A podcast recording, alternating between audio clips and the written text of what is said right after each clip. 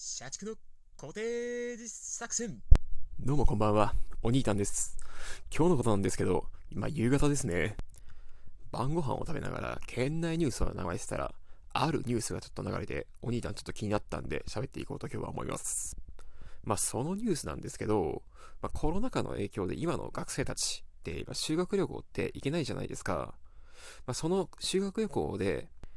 行けない代わりに、うちは地元の温泉旅館で勉強合宿をしていますっていう、その中学校が取り上げられてて、結構まあいい感じに取り上げられてたんですよ、その番組内では。まあこれを見た正直な感想を言いますと、なんかちょっと大人たちのそういう思惑が見え隠れしちゃって嫌だなーっての思っちゃったのが正直な感想ですね。まあ正直今の学生さんたちってコロナウイルスの影響で、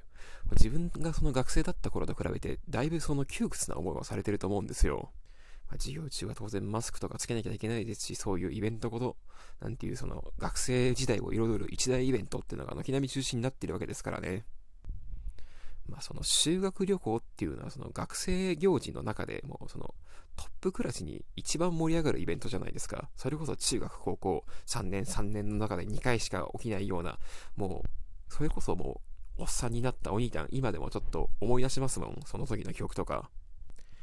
まあだからそういうその修学旅行に対してそういう思いを持ってる自分は、その今日見た県内ニュースで、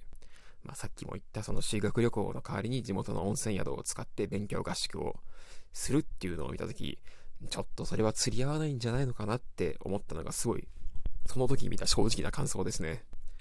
なんかその修学旅行の代わりにその勉強合宿っていうのは、そのなんか大人たちのその裏をなんかすごいなんか瞬時に思っちゃって、その時、まあ、例えばその勉強っていう部分であれば、まあそのコロナウイルス、それさんがつよんがつ、まあ、そのあたりなんて一番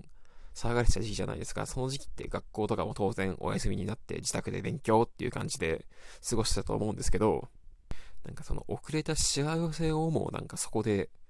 じゃあその勉強合宿でって感じで取り扱われてるような感じがして、なんかうーんなんか自分が学生だったら嫌だなって、なんかもっと一日ずっと遊んでたいなって感じがしますよね。修学旅行の代わりになるようなイベントだったら、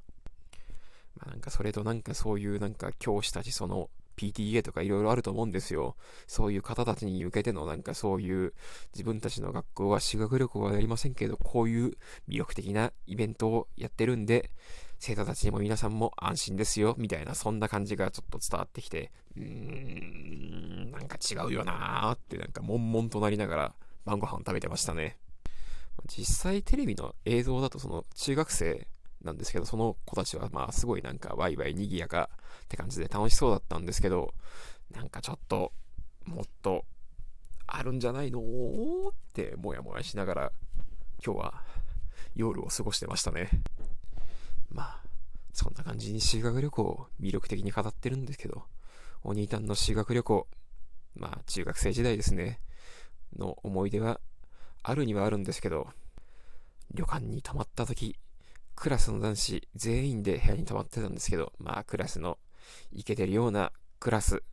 まあカースト上位層がなんか部屋に入るなり、部屋に置いてある菓子をなんか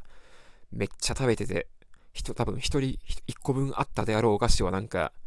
いっこにこさんこと、なんかたくさん食べてて、なんか全員分なくなって、結局自分食べれなかったなって思い出があって、